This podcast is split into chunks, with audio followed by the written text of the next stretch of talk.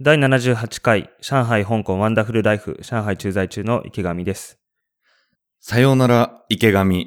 さようなら、ワンダフルライフ。香港に駐在する赤尾です。今週もよろしくお願いします。この番組は、上海と香港に駐在している池上と若尾の二人が、現地の文化や生活の模様を発信するポッドキャストです。はい。えー、ということで、えー、まあちょっと久しぶりの、まあ、収録になりますが、えー、今回もよろしくお願いします。はい、お願いします。はーい。えー前回ね、浜田が来てくれて、えーそれが5月う30日だったんですが、えー今日は収録6月25日にやっておりますと。あ前回からもう1ヶ月経ってるの地味に1ヶ月ぐらい経ってるね。おー。早いわ、やっぱり。まあね、というのもね、あのーまあ、前回ちらっとあ言う池上が言ってたけれども、はい。この度、池上くんが、ついに帰国ということで、はい。ええどうですかあ、いつですかっていうか、帰国は。来月の頭ですね。あと2週間ぐらいで本帰帰国し国まはす。もうじゃあ本当に迫ってる感じだね。うん、本当にね。うん。だだか、ら、えーっと、今週この月曜日から始まる週に、えー引っ越し業者に来てもらって荷物集荷して、で、後任が来週の頭に来るんで、そこから引き継ぎして1週間ぐらいで帰ると。ああ、いよいよって感じだね、もう。うん。で、毎日飲み会っていうね。ああ、 まあなんかね、それもあって、なかなかこう、時間が前回から空いたってのも、まあある感じかな、きっとね。うん、そうね。うん。はい。連日、もう送連別日会。ですね。う。うんん。週4回ぐらいだとね、まあ、まだいいんだけど、週6超えてくるとちょっときついですね。ああ、すご いな、でも。そんなにいたんだね。ちゃんと送別してくれる人が。やっぱり送別会ってなると、俺もそうだけど、逆に送別する立場になるとさ、一日だけ、あの、時間もらえませんかってやっぱり声かけないと、ね、最後に送別もしないで返すのどうかなっていうのあるじゃない。ん仕事の付き合いだ。だと。なるほどね。じゃあそこうで、ん例えば、久々に会う人とかもいたりするみたいな。久々に会う、まあ、そうだね、いないことはないかな。あ、でもそんなに多くないんだ。んそうだね。まあ、仕事関係の人だけでも結構たくさんいて、あと、へえ。あの、組み合わせが違って同じメンバーが来るっていうのがあるじゃないですか。ああ。なんかい、いつもこのメンバーで集まってましたよね、みたいなのがあるから。はいはいはいはい。うんで。中には、被ってる人もいるけど、みたいな話。うん、そうね。はいはいはいはい。うん。そう。なるほどねだからまあ、お客さんのお客さんは、お客さんだったりするから、その、うんお客さんが集めたらそこに来るみたいな人は被ってたりするじゃんあー。まあね、そういうもう、輪ができてるもんね。ネットワークというか、そうだね。コミュニティがね。うん。まあ、あとそれプラス上海で出会った人、三好さんとか。三好さんまた今週会うけど。そういうあ、そ人うになもんだ。。うん、最後に会ったりして。うん。うん。なるほどね。はい。飲みの日々だけど、体調などは大丈夫ですか今んとこね、大丈夫ですね。あー、そっか。うん。いつも。ものパターンだとね、途中で風邪ひいたり体調崩したりして。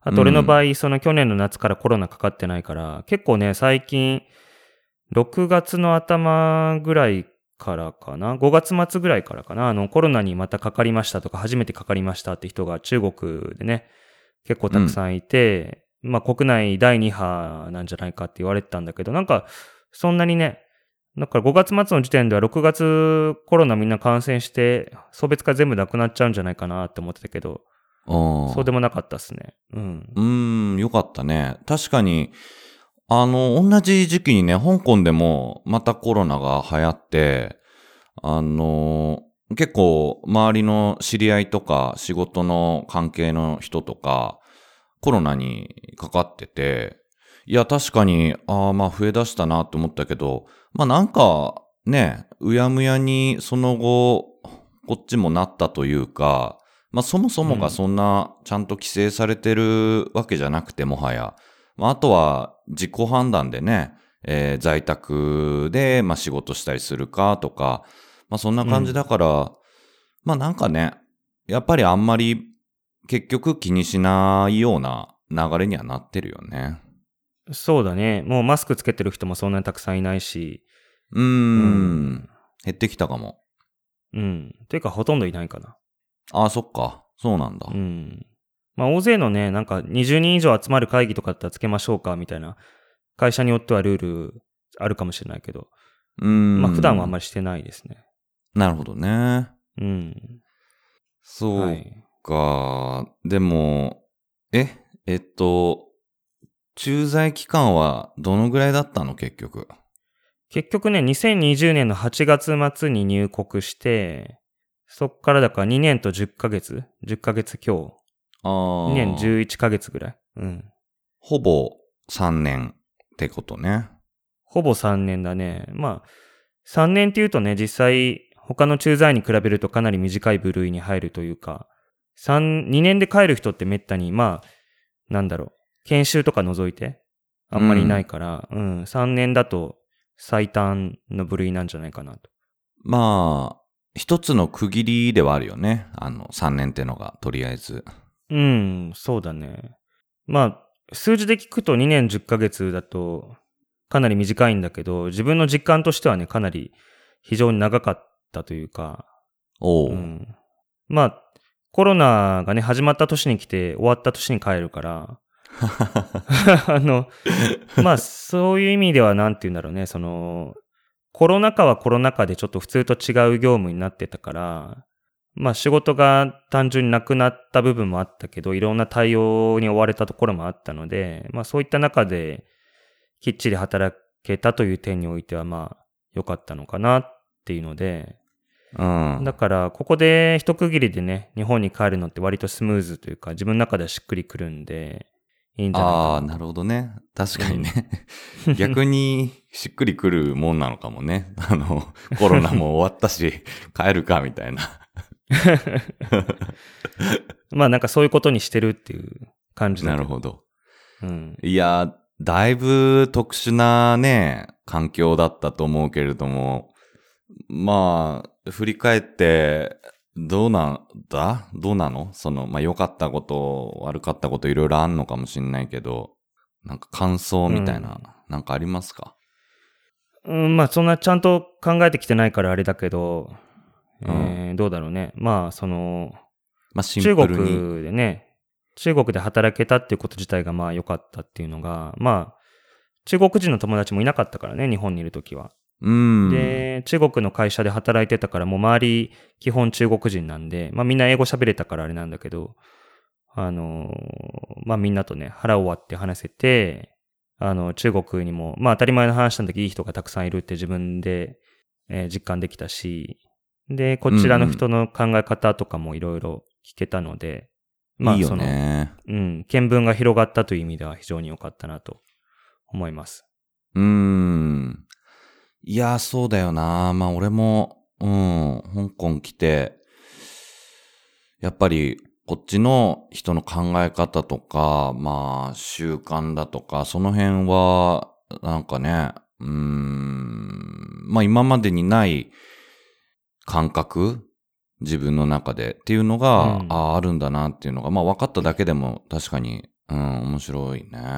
まあ、でも、あれかもな、中国本土の方だと、なおさらだったりするのかもな。まあ、香港は、ねえ、言うて、あのーまあ、生活レベルでも、こう、英語通じたりするし、日本の商品とかも、まあ、いっぱいあって、日本の文化もね、香港溶け込んでるから、もしかしたら、あの、上海に住んでる方がよりこう、異文化を実感するのかもしれないな。あ、こっちの方が中国そ本う土そのうそ方うがそうそうそう。あ、かもなっていうね。うん。どうだろうね。うんまあ、そうかもしれないね。実際自分が香港に行ってみて感じた実感としてもそうかもしれないね。うーん。まあでも上海だからね、そんなにもっといろんな地方行ってるわけじゃないし。うん。まあ、あれじゃない、まああ、南東は貴重だったんじゃないのじゃあ。南東もでもそんなに変わんないよ。大き大きな目で見たら。そっか。うん。もっと、あるか。その、例えば内陸行ったら、まあ、田舎というか。いや、もう全然違うと思うよ。場所によってうー。は。うんん。まあ、この辺、上海とか、あと、広州、杭州とか、蘇州とか、南東とか、その辺は近いから行ったけど、まあなんかほとんど上海と変わんないよ。新しいところは特に。開発区とかね。うーん。うん。なんか似たようななんか大きい団地がいっぱいあって、似たような店があって、あとはそその土地土地の観光名所があってって感じだね。うーん。うん。え、あの、結局、あの、どっか旅行とか、その後行ったりしたのその後っていうか、あ最後に、だ重慶かなんか行ってたよね。その後とかって、どっか行った重慶行ったのは今年の元旦に行ったんだけど、その後はね、今言った広州ぐらいかな。あ、広州、杭州の杭州の方。うん。あおの、ー広い州の方は行けてないけど。うん。杭州は何なんで行ったのその、仕事で行ったのいや、もう一人で観光で行ったんだけど、ええいいね。うん。どんぐらいかかんの上海から。えーっと、とね、新幹線で、どのぐらいだったかな ?1 時間半ぐらいかな。うーん。うん。これがさ、でも、帰りのね、新幹線、当日になって撮ろうと思って舐めてたんですよ。ほほんで、うその、一泊二日で行ったんだけど、う。うん。帰りの電車撮ろうと思ったらもう全然残ってなくって。 マ ジか。混み合で、ってんだ残ってたのが、なんか、鈍行じゃないんだけど、なんだろう。まあ、新幹線じゃないやつ。一番価格の安いやつが残ってて、で、席はもう指定席がなくて、あの、まあ、席なしのチケットを取っておう。帰ったんですけど、3時間弱かな。もうあの、人がひしめき合ってて、もうみんうなわ。ざわざわざわざわしてて、で、ひっきりなしにその通路をこう人が往復してて、もみくちゃになりながら3時間。ええうん。ゴミ回それ収はする、しに来る人とか、その、売り子のおばちゃんとか、なんか、隣の車両に移ろうとしてる人とか、みんなひっきりなしに通ってて、全く休め、休めずに3時間経って 帰った。そうなんだ。座、あ、座れもしないのね。もはや。うん。席がないからね。そうなんだ。へえ、でもあれはあれで、なんだろうね。非常にいい経験になったというか、おうまあ普通はこうやって移動ポジテしてィブるんだよなっていう。うん。うん。うん。そんな感じで。まあ普段新幹線ね、南東に出張するときとかも1時間ちょいとかだけど、あの、100元払ったら、2000円払ったら1等席座れるんですよ。おー、なんか、うなんだえっ、と、グリーン車的な日本でいう。日本でいうグリーン車に非常に近い設備で、あの、座席も広いし、2列2列の横4列。で、あの、座ってるだけでおしぼりとかお菓子とかもらえて、充電もできるし非常にいいんだけど、あの、その甲州から帰ってくるのに3時間かけて帰ってきた、その次の週あたりにまた南東に行くときに一等車乗っても、全然違うわっていう、おーありがた み。が、わありがたみが分かりました。かった。実感した。うん。うん。そうなんだ。まあ、お似てるんだね。やっぱシステムがね。うん。うん。え、はい。その、杭州自体はどうだった何があるの杭州って。俺、全然行ったこともなければなんだろう。予備知識もまるでないんだけど。杭州は、あの、有名なあの湖があるんですよね。へえ。えっ、と、西の湖って書いて、あれ、聖湖っていうのかな、日本語だと。うーん。シーフーっていう、西の湖っていう、えー、なんて言うんでしょうね。行ったけど、まあ、あの、そんなに予備知識ないんだけど、一応、世界遺産なのかなあ、なんか、今調べたら、なんか綺麗な感じだね。うん、すごい綺麗。で、うん確か一元札の裏面なんだよね。一元札の絵に選ばれてて。あ、そうなんだ。 うん。まあ、一元札とか普段使わないから全然見覚えないんだけど。まあまあまあ。でもそれだけちょっと象徴的な場所なわけね。うん。いろんななんだろう有名な詩人が、あの、そこで詩を読んだりとかね。ちょっと日本でいう雰囲気、あの、あそこに似てるね。広島のあの、なんか南の方の、ななんだっけ、秋の、あ、秋、 秋だっけ ちょっとあの、出てこないんだけあそこど。神社のとこ。そうそうそうそうそうそう。ああ、そこ行ったことないから、あれだけあそど、っちょかっとどうだろうね。ちょっと待っうん。て。秋、え、秋の宮島って、違ったっけ秋の宮島だよな、あの広島の。そうだよな。えこの間、あーなんかそっ G7 かなんかで集まったとこでしょ。ああ、そうそう、ああ、そうそうそうだ。厳島神社だ。うん、うん。うんいや、なんか、たまたま、今、ネットで見た、えー、最古うんの写真が、ちょっとなんか、厳島神社っぽかったので、ちょっと言ってみただけなんですけどね。うん。光の加減でだいぶ印象違うと思うけど、うん。まあ、ザ・中国って感じで、あんまり秋っぽくはなかったよ。実際に行った印象としては。うーん、そうなんだ。うん。なんか湖の上を歩けるような歩道があったりとか。ええいいね。うん。はい。まなるほどあ、ね湖だなと思って帰ってきました。何その感想。 雰囲気いいなっていう。ああ、綺麗な湖だな、みたいな。うん。でも、人いっぱいいた人いっぱいいたね。うん。でも、中国人しかいなかったから、まあその、海外からたくさん人が来てるタイミングとかに比べると、まあそうでもないのかもしれないけど、まあそれでも、えー中国の観光地はみんなどこもそうだと思うけど、いろんなところから中国国内から人が集まってきてて、うんうんうんうん。たくさんいましたよ、人は。そっか。まあでも、もう人混みで鬱陶しいわってほどではなかった感じなの。うん、そうだね。もう慣れちゃったっていうのもあるけど、まあどこ行っても人多いからね、中国。 うん。あそういう意味でもう気になんないんだ。 人が少ないっていう状況があんまりないから。なるほど。あと、甲州はね、あの、論人茶っていうのが有名ですね。あの、竜の井戸何ですかのお茶って書いて、かっけえ。論、論人茶ですね。あ、まあでも、ウーロン茶も考えたら鳥に竜だしな。あ、確かにね。うん。うん。何なのその、論人茶。その茶は。何なんだろう。緑茶っぽい味の。緑茶ダメだ。雑だわ、説明が。全然わかんいなやい。いや、別に、いやシンプルし、 なんか、いや、美思味し美味しかったですけどこ。とで。へ論ー人茶。ちょっと今し調べますね。どういう説明があるんですかね、論人茶。リアルタイムで調べていこ飲んだけどね調べながらできるのが、ポッドキャストのいいとこですから。う。いいとこですよね。やっぱり緑茶ですね。うん、緑茶。ああ、そうなんだ。うーん。緑茶なんですけど、ちょっとせつ説明がちょっと細かすぎて説明できないですね、これ。うーん。うん、あ。まあ、とにかく美味しかったということですね。そうですね。なるほど。あと、食べ物で言うと、全部甘いんだよね。甘いうん。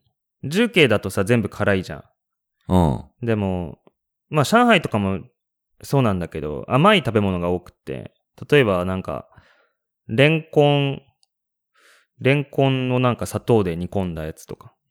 ええあと、豚の角煮なんだけど、すごい甘い、甘い味がするやつとか。それって、うまいの俺は好きじゃなかった、全然。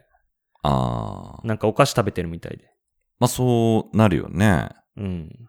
まあでだかも、ら、うん。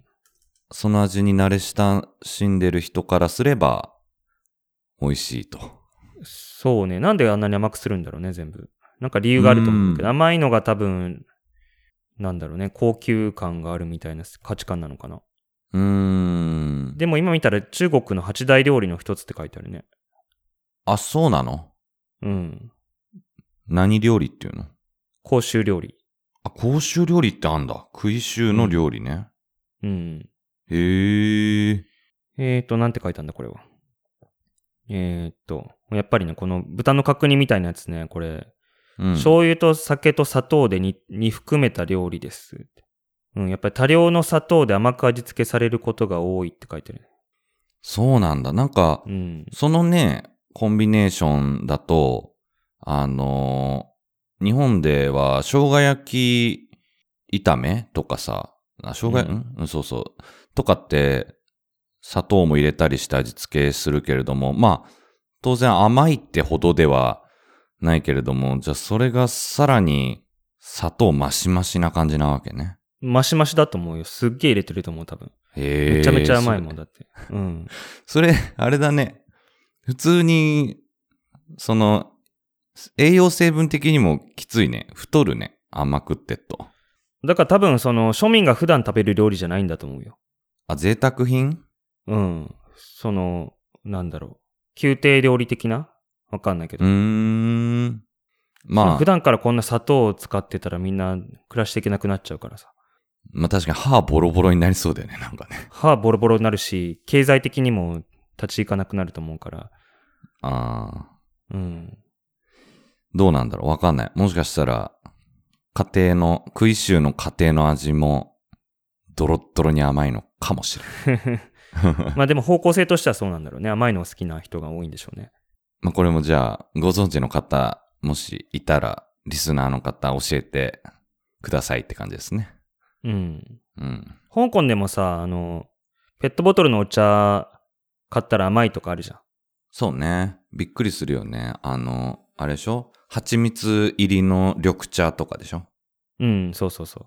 あとあの、チャーチャン店とか行ったらさ、何も言わなかったらもうシロップ、ガムシロップなんじゃないかっていう濃度のレモン、レモン水が出てくるじ実際なんか出てきたよね、池ゃん。で上。実際出てきてびっくりした けど。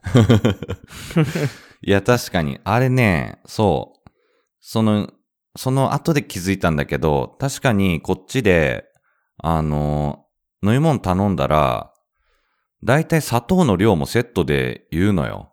うん。あの、砂糖少量だったらシウティムって言って、砂糖なしはザオティムって言うんだけど、うん。それを、あの、池上が甘えっつってから思い出した。全然ガイド役として機能 してない。遅かった、完全に。びっくりした。混ざってないのかと思って一生懸命混ぜたけど。何も変わらなかうっん。た。変わんなかっ たね。うん普通に甘かったと。うん。ちょっと今、公衆料理なぜ甘いって検索したけど全然答えが出てこなかった。うーん。なるほどね。まあそんな感じでいきましたけども。おー、そっかそっか。うん。まあちょっと全然いけなかったね。その気になればいろんなところに今月、今年入ってからでもいけたんだろうけど、うちょっとん。デブショーなんで。池上って一人旅とか好き派しない派うん、あんまりしない派だね。あのーなんだろう。めんどくさくなっちゃうんだよね。あー、同じかも。俺も。うん。誰かその行きたい行きたいって言ってる人がいたら全然行くし、一緒に楽しむし、結構チャレンジング、チャレンジングなこともウェルカムなんだけど、自分でやるってなったらその、まず何をするのかとか、どこに行くのかとか考えるのがめんどくさい。そうだね。うん。あと、なんかいざ言う言ったとしても一人で、うん。なんでっていうか、モチベーションが持続しないことがよくあるというか、ま、なんだろうね。多分、興味関心の問題なんだろうな。うん。なんかよまあガイドさんとかね、つければその説明してくれて楽しいかもしれないけどね。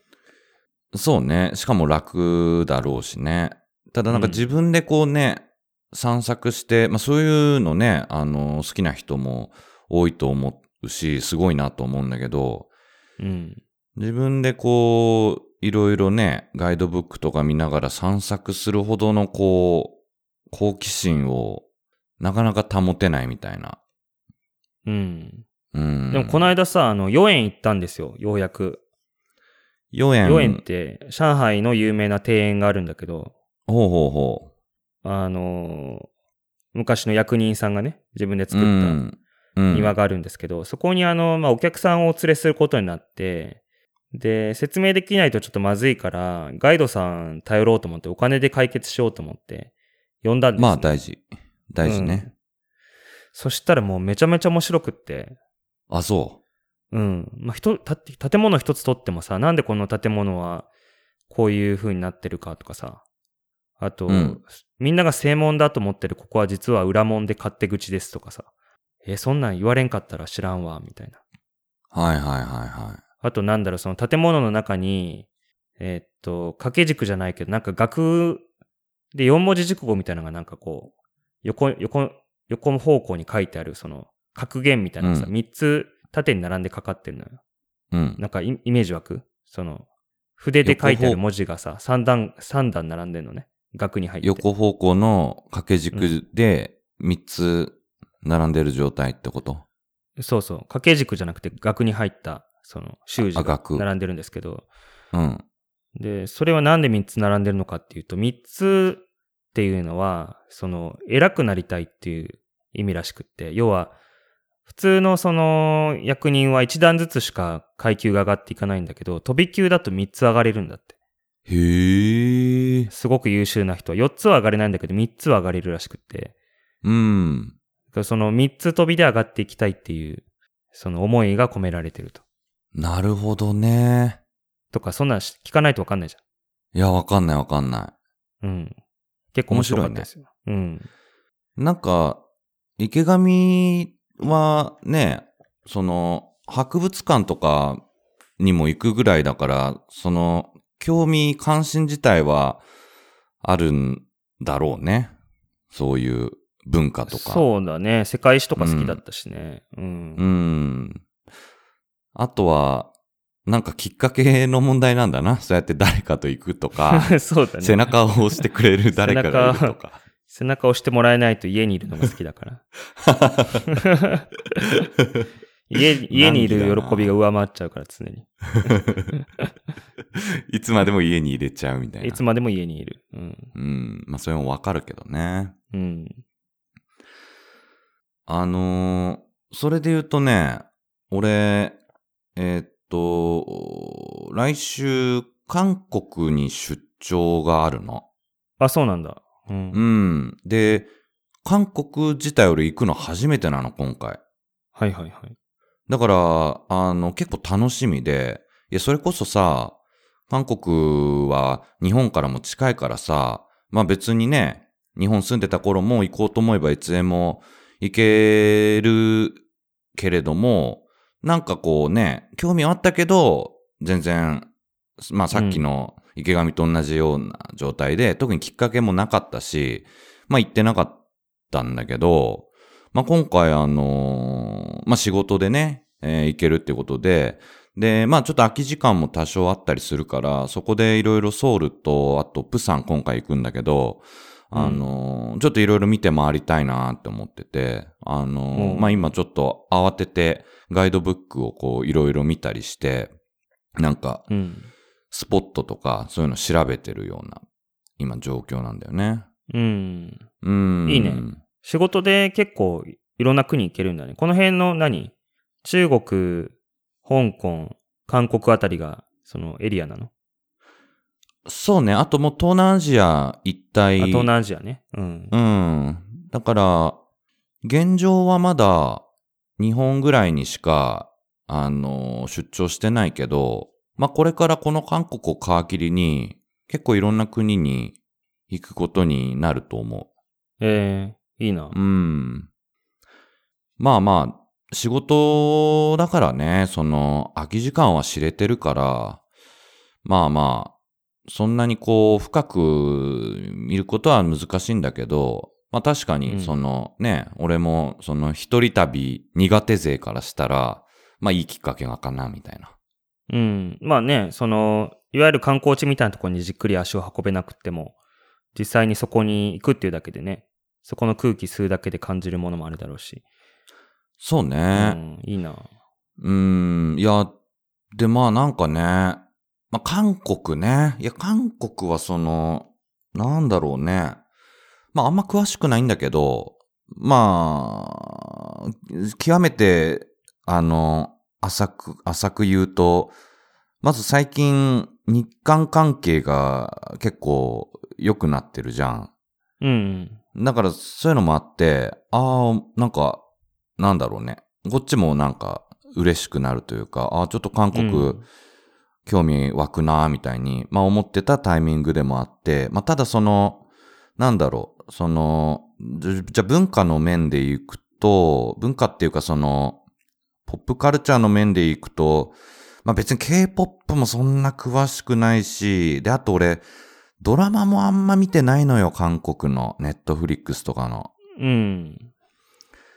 だから、疎いんだけど、だからこれでね、なんかイテオンクラス全部見てましたとか、もしそんなんだったら、よっしゃ、じゃあちょっとイテオン行っちゃうぞ、みたいになるんだろう けど、うん。ちょそこがね、ちょっとまだ弱いですね。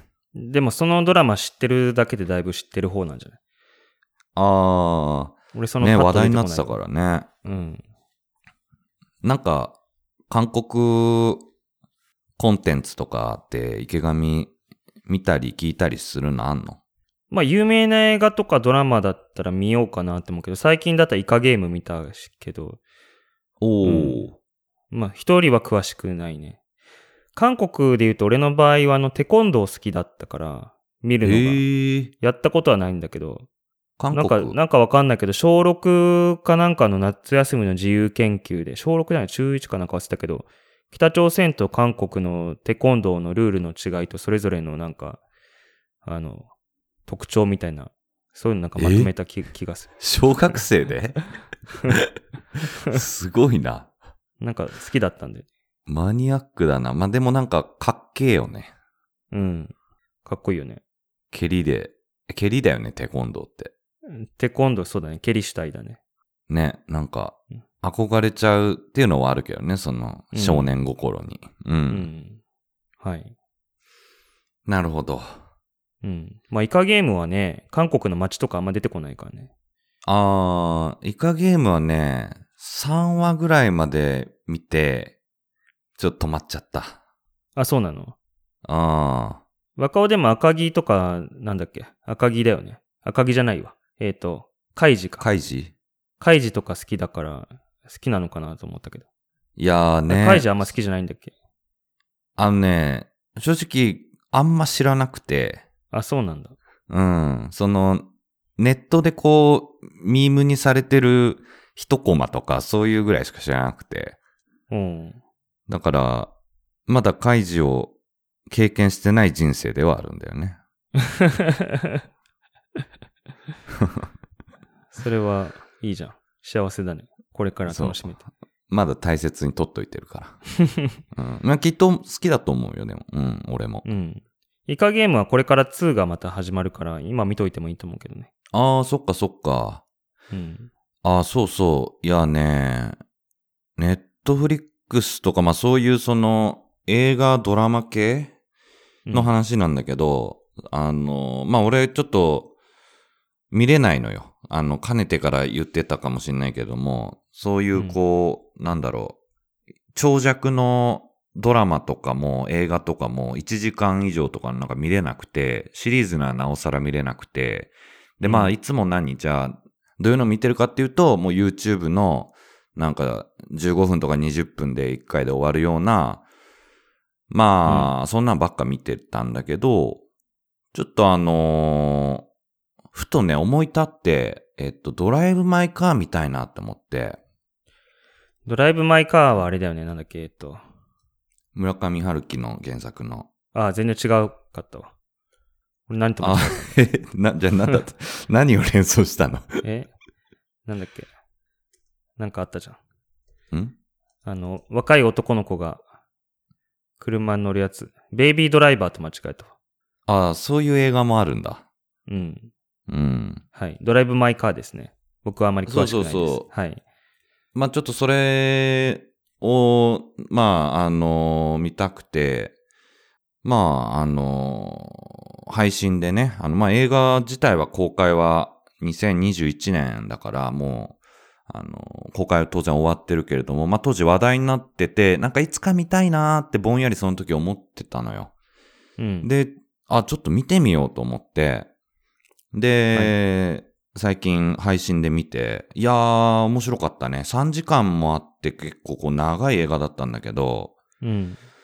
あのーなんかこう、割と淡々と話は進んでいくんだけど、その、淡々と進んでいく様子もちょっと、こう、少し不気味な感じがして、あのー引き込まれるし、うん。まあ、しかもやっぱり登場人物たちのその心情描写とかが、うんあのーまあ、すごい、こう、来るものがあるというか、なんか、あんまりこう、わかりやすい、あのーうん起承転結だとか、わかりやすいハッピーエンドとか、まあそういうことでは全くないんだけど、でもなんか、あの、いろいろ葛藤をしながら、最後なんかちょっとい気づきがあるみたいな、そこに、あの、見てる側としても、ああ、そうだったんだな、みたいにこう思えるような出来で、うん。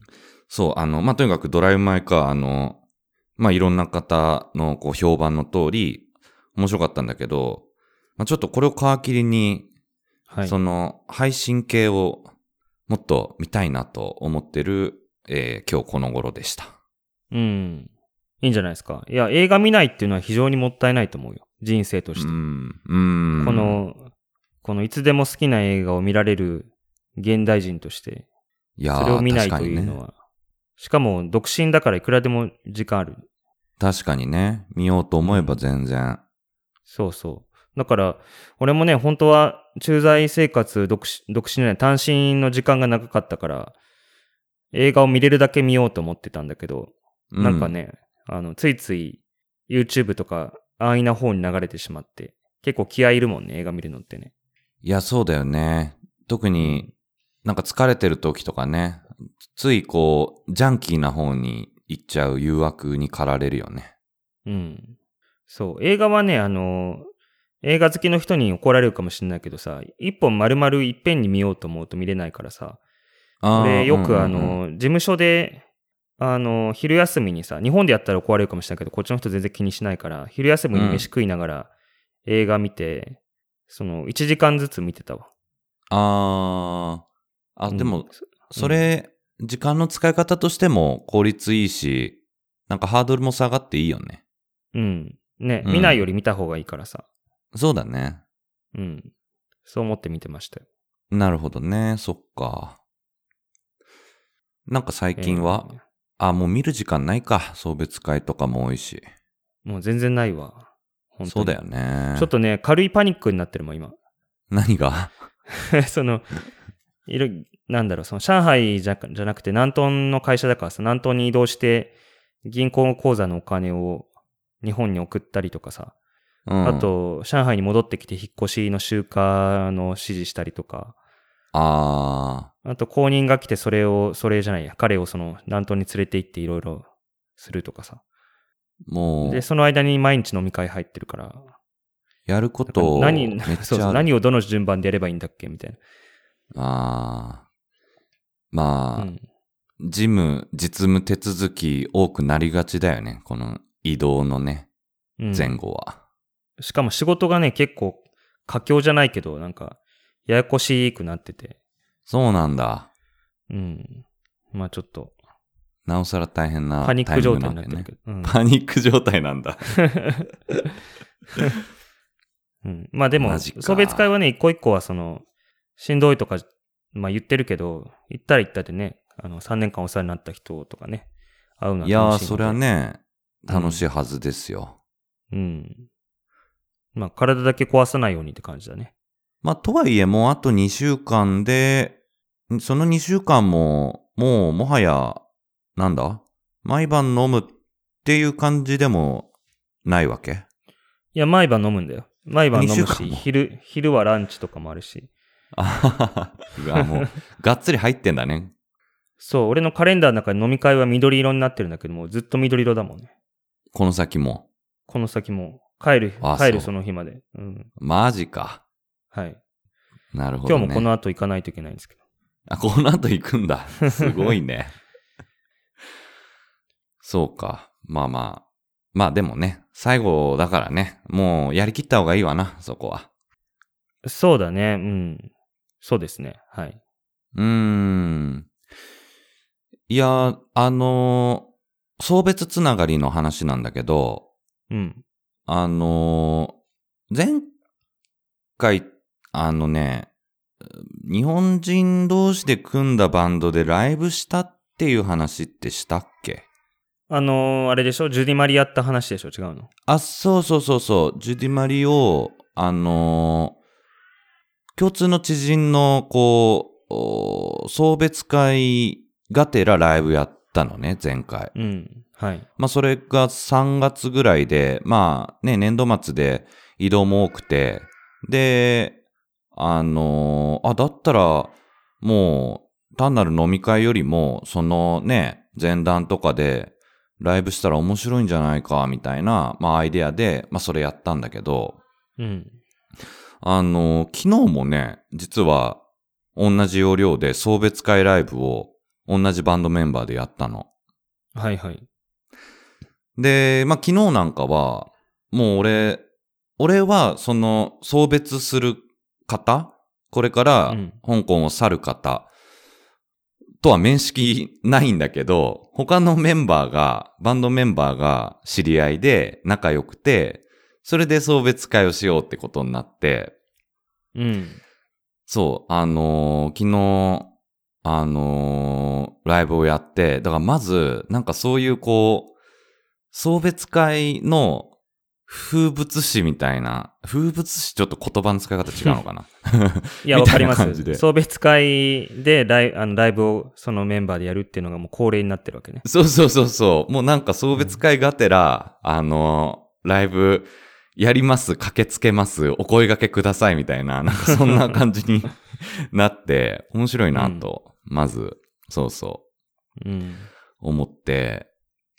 ほんでね、昨日はね、えージュディマリに加えて、えーっと、新たに、えーやったのが3曲あって、ジュディマリ4曲と、あと3曲っていうのが、えー全部邦楽なんだけど、うん。キノコ帝国っていううーバンドのクロノスタシスっていう曲と、あと、サムライドライブっていうあの瞳もカバーした曲と20年ぐらい前の話だけどね。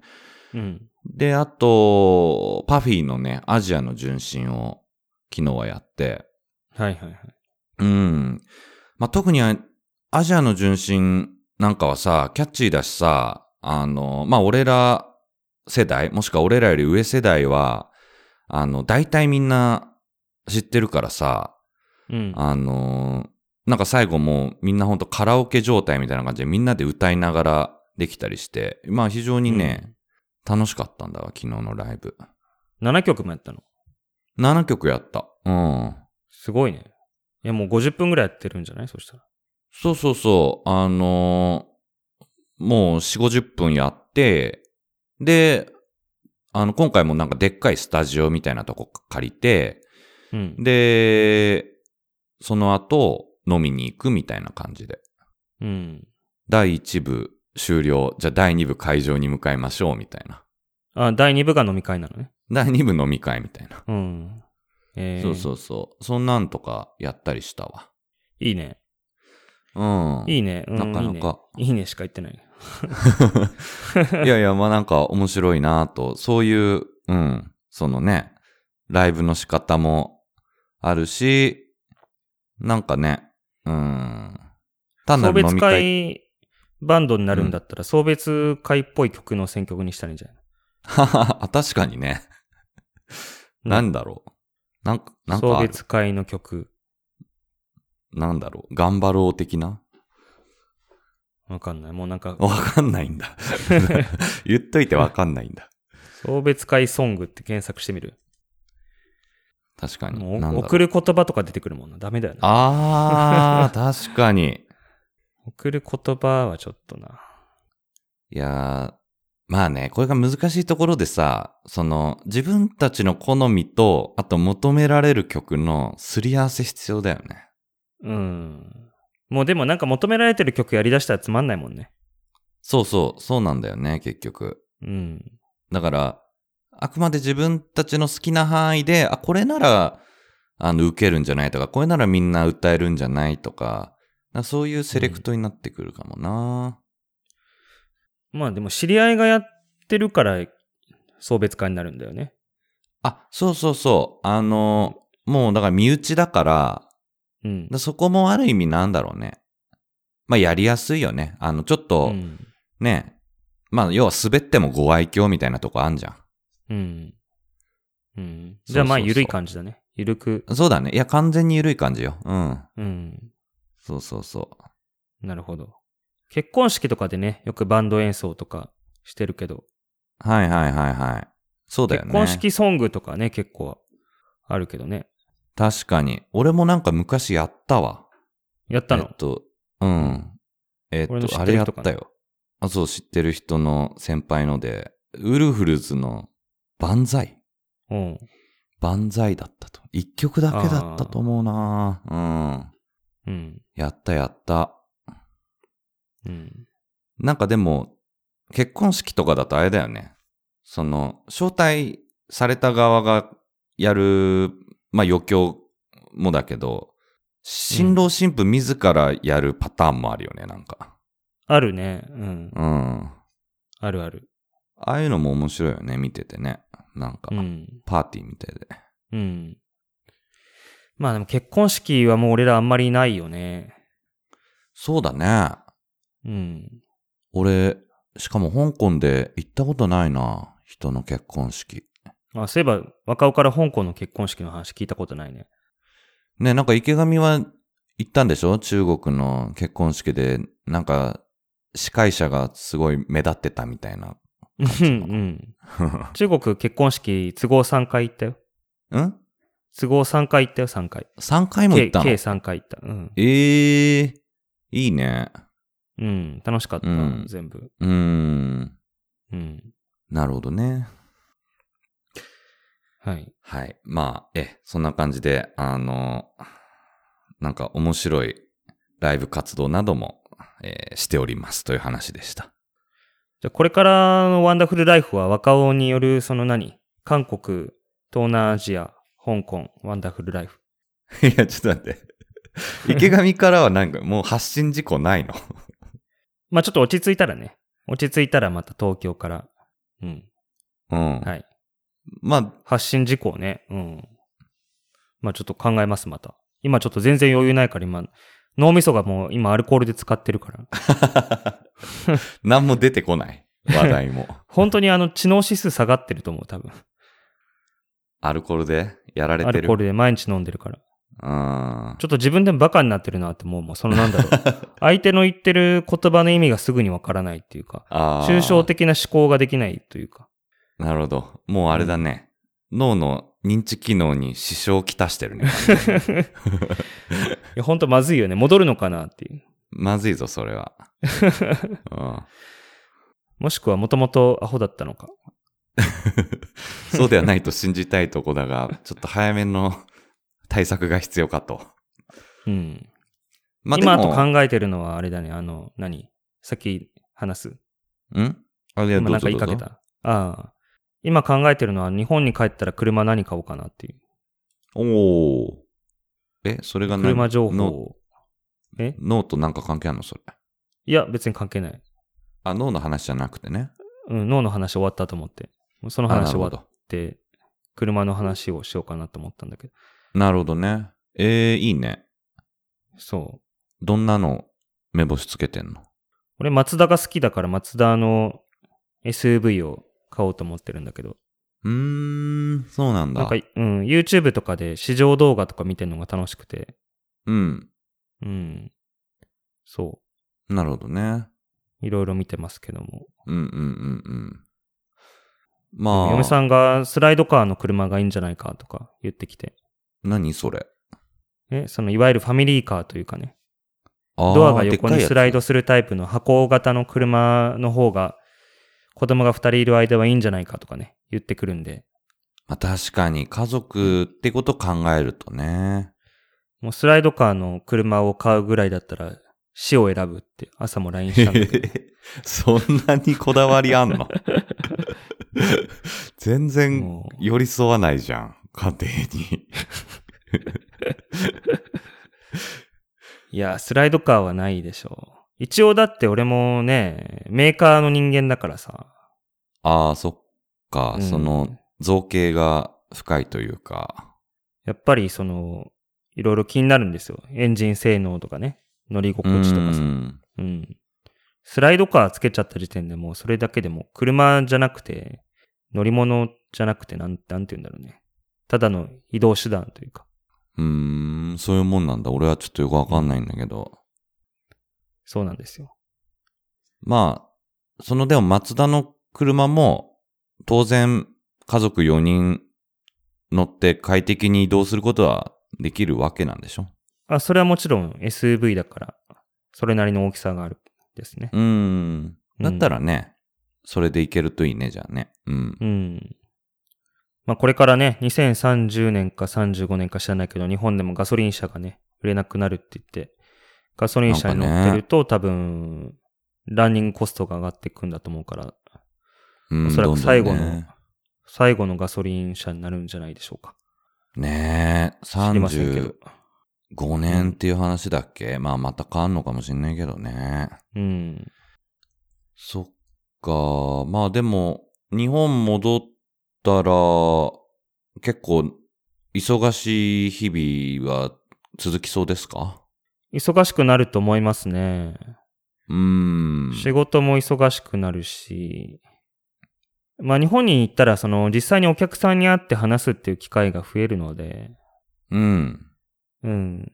それで時間取られるし、まあ日本の方が人数が少ないんだよね、会社の。会社の事情だけど。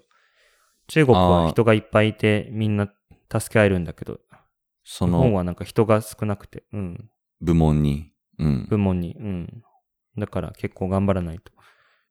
あとあれだね、通勤時間がさ、今さ、歩いて10分かそこいらで会社行けるしさ、うん。適当にリモートワークとかしてるけど、東京だと1時間強かかるからね。ああ、きついね。うん。うん多分最初の方も会社行くだけでヘトヘトになるんじゃないそうだね。うん。スーツ着ないといけないしね。うんうんうん。うん。確かにギャップがね、そこの。うん。ちょっと病気になるかもしれない。うん 弱。結構いるらしいけどね、でも日本に、中国から日本に戻った駐在員がなんか、うつ病になるとかさ。あ、そんなに やっぱり中国ってなんかに日本に住んでる人から見ると危ない国なんじゃないかってね、みんな思いがちだけど、まあ住んでる分には楽なんだよね。うーん。周りの目なんか誰も気にしてないからさ。ああ、あんまりうん変に気つかなくていいと。うん。うん。それはもちろん必要なとこでは気使うけどさ、上の人を立てたりとかさ、そういうのはあるけど、うん。何着てるとかさ、なんかうん。ね、そういう、周りの目を常に気にして、周りと同じことしてないとダメとか、そういうの一切ないんで、うん。まあ、そういうね、硬さみたいなのはないってことだね。あ、ないというか、比較的。うん。比較的、うん。まあ、そそれういうのは、の、うん、ギャップがね、そうかも多分、今は、頭では分かってるけど、多分、実際に目の当たりにすると結構、うわ、しんどいなってなるかもしれない。ワンダフルライフはどうしていきましょうね、今後ね。そうね、まあ、せっかくこういう番組があるんで、何かしら話せることがないかなと思いながら、うん。日々を暮らしていこうと思うんですけど、まあ、うん、うんまあ、若尾がね、香港にまだいるから、若尾の話を聞きながら、で、なんだろう、俺もその日本のニューカマーになるから、うん。日本はこうなってるとか、逆に、ええみたいな、話せるかもしれないし。なるほどね。あ、だから、 今度は、中国から日本に戻ってきて、まあ、感じたことみたいなのもね、絶対あるだろうからね。うんうんまあ、そもその辺も最近のワンダフルライフ別にどこに住んでても内容変わんないか まあね。 まあ、チェーンソーン。マンライフになってたから。 そうなんだよね。もしくは、ネットフリックスライフになる から、どこでも見れるっていうね。うん。うん。それは間違いない。うん。まあちょっと頻度はね、前みたいに週に1回は難しいかな。子供がいるから、そうだよね。どうかな。逆に生活が規則正しくなって、決まった時間だったらできるのかもしれないけど。まあまあ様子を見ながらですね。うん。まあ、とりあえずそのマイク、マイクをその、船便で送るので、船便が着くまではできないですね。ああ、じゃあ3週間ぐらいはかかるかな。そうだね。3週間からうん1ヶ月か。うん。なるほど。まあじゃあちょっと、そこも様子見ながらだけど、ひとまず、ワンダフルライフ継続ということで、継続でよろしいんじゃないでしょうか。やっていきましょう。はい。はい。まあ、どれだけ聞いていただける方がい るか。これで急にガクって聞く人がいなくなるということは、まあ、あんまり関係ないかないと思うんだけ ど。あんま関係ないだろうね。その、 つまりどれだけ中国要素に期待をこれまでしてたかという話になり、おそらく、 あまり多くはないのではというあまり多くはないんだろううなという。うんところですかね。うん。はい。はい。まあじゃあ、そんな感じでじゃあ、やっていきましょう、今後も。はい。いや、まあでも、3年、三年間、はい。まあ、この番組を始めてから2年間かな。うん。あれ ?2 年間違う。2年、あれ ?2 年半。2年半ぐらいだよね。半ぐらい。うん。まあ、いろいろありましたね。はい。いろいろあったね。うん。ちょっと前回浜田がね、もう振り返っちゃったからあんま話すことないんだよね。まあ 確かにね。 うん。よ、よく整理してくれたよね、彼もね。ううんん。真面目だよね。真面目だね。うん。あ、そうだ。だから浜田、ワンダフルライフウィズ浜田をやらないといけないね。そうだ。忘れあてたわ。れね、うんミュージックトークね。ミュージックトーク企画をやりつつ。あ、あれさ、でもさ、編集、すごい、まあすごいかどうか置いといて、編集大変ではないかろや、うかと思ったね昔のあの BGM つけるのと同じ作業だから、もう今やサボってやってないけど、要はその録音して途中で切って、切ったところ、切ったところと始めるところの間に音を入れればいいから、それよりなるそほの、実際に録音してて、じゃあ次の曲聴いてくださいって言って、流す時にさ、その収録してる3人はそこで聞かないとさ、話に臨場感出ないじゃん。一緒に聞かないとさ。そうだね。それをどうやっせーので聞くみてたいな。聞くのかなっていう。まあ、事前に準備しとけばいいのか、それぞれ Spotify で。まあ、スマホ用意しといて聞けるようにしといて、まあそこは聞きながら、まあでも、感想は言わないでおいて、録音自体はカットして、うん。曲終わったら、また言うみたいな感想とか。なるほど。そうすればいいか。うん。まあまあ、それもあれですね。じゃあ、とりあえず、落ち着いたらやってみたいですね。うん。うん。そううん。それもなんかそういうの一個あるとね、新しい音楽をディグっていこうかなという気にもなるしね。あー、どんどんね、うん。掘り進めてね、いくと。あんまり最近音楽ちゃんと聞いてないじゃん、俺らも。あー、まあまあ他。はそうでもないのかな。うーん、まあでも、確かに、そんなには聞けてないかな。昔の曲を聞き直したりとかあるかもしれないけど。うん。うん。あ、でもあの、今ね、あれにハマったわ。夜遊びのアイドル。あ、俺聞いたことないんだよね。いやー、めちゃくちゃ耳にこう、残るんだよね。なんか最初そうでもなかったんだけど。うん。で、また、推しの子ってのは知ってる推しの子は知ってるよ。うん。アニメでしょ。まうあ、ん。ね、漫画原作で今、あの、アニメもやってて、すごい人気だけど、まあ、あれの主題歌でね。で、アイドルのその PV も、推しの子の、お制作会社がアニメの、あの、PV 作って、まあ、うん。すごいそこもなんか、あのーなんだろうね。いい PV なんだよね、それも。うん。うーん。なんかね。推しの子自体は見てないの。推しの子はね、漫画はもう全部読んで、あ、漫画読んだんだ。うん。うん、アニメは見てないかな。漫画読んだからいいかな、みたいな。うん。まあ、その気持ちはわからんでもないけど。えー、面白いわけその作品としては。あ、見てないんだ。うん。全然見てない。あ今、だから見てる。るのは、あれだもん。ガンダムと、水星の魔女ね。ガンダム水星の魔女と、あ、そうだ。第2シーズン始まってるんだっけ。うん。あと、この間まであの、鬼滅の刃見てたけど。あー、鬼滅のあの、刀鍛冶の里編うん。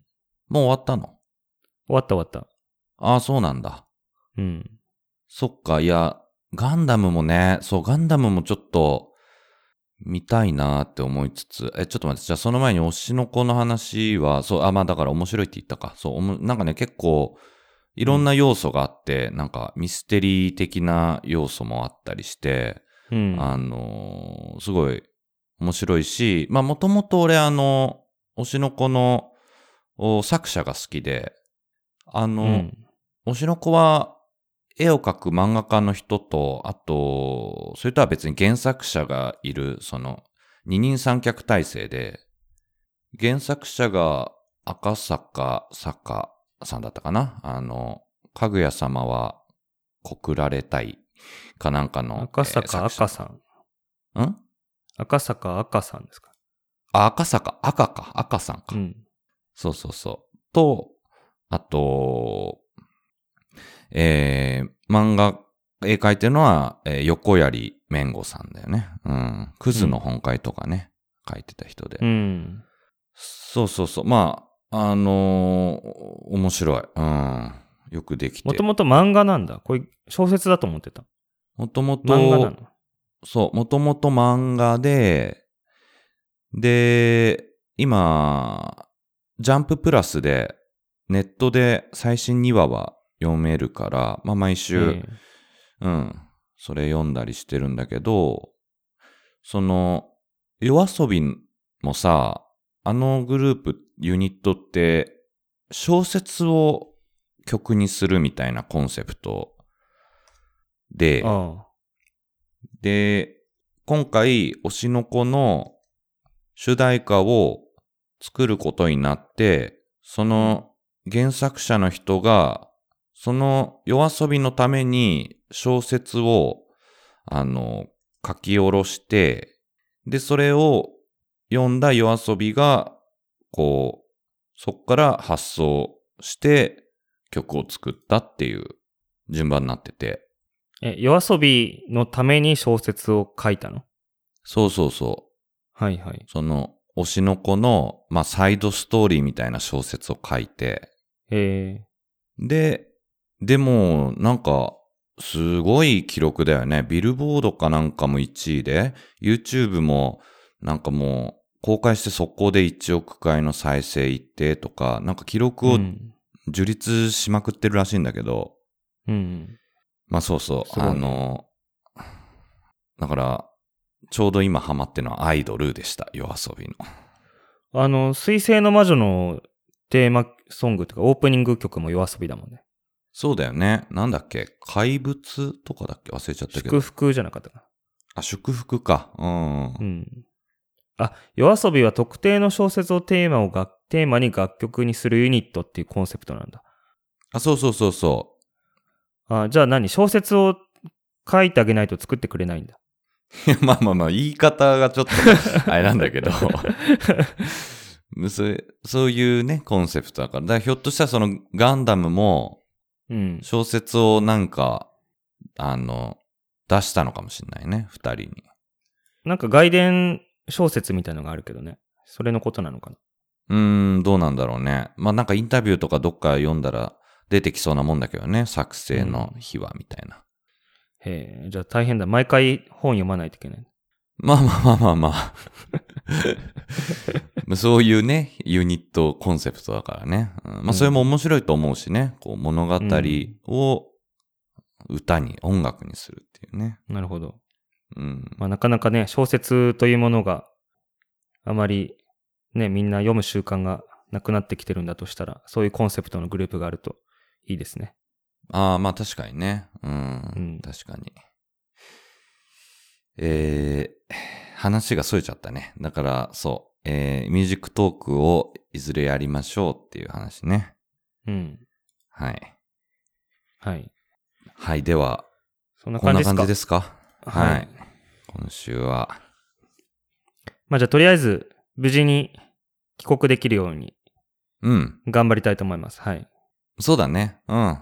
まあ、ちょっとね、体とかも気をつけつつ、はい。うんで、ワンダフルライフは、まあ今回ね、節目で浜田くんの言葉を借りれば第1部間だけど、まあ、継続で、ちょっと第2部も鋭意やっていきたいとうん。思いますので。まあ、適宜コンセプトも考えながら、まあ、せっかくなんでそうだね。続けていけたらなうんと。うん。そうしていきましょはい。まあ、またね、ゲスト、そうだ、だからゲストを呼びやすくなるね。俺が日本に帰ったら。う。多あ分。あ、そうだね。うん。うん。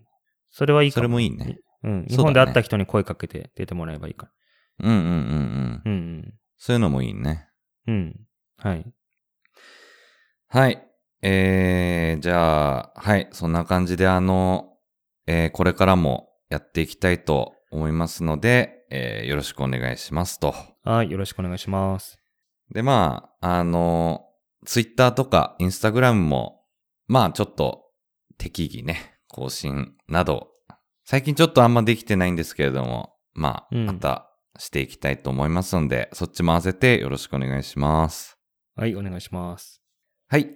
ということで、えー、第1部、上海、香港、ワンダフルライフ、お送りしたのは若尾と、池上でした。どうもありがとうございまありがとうございしましたた。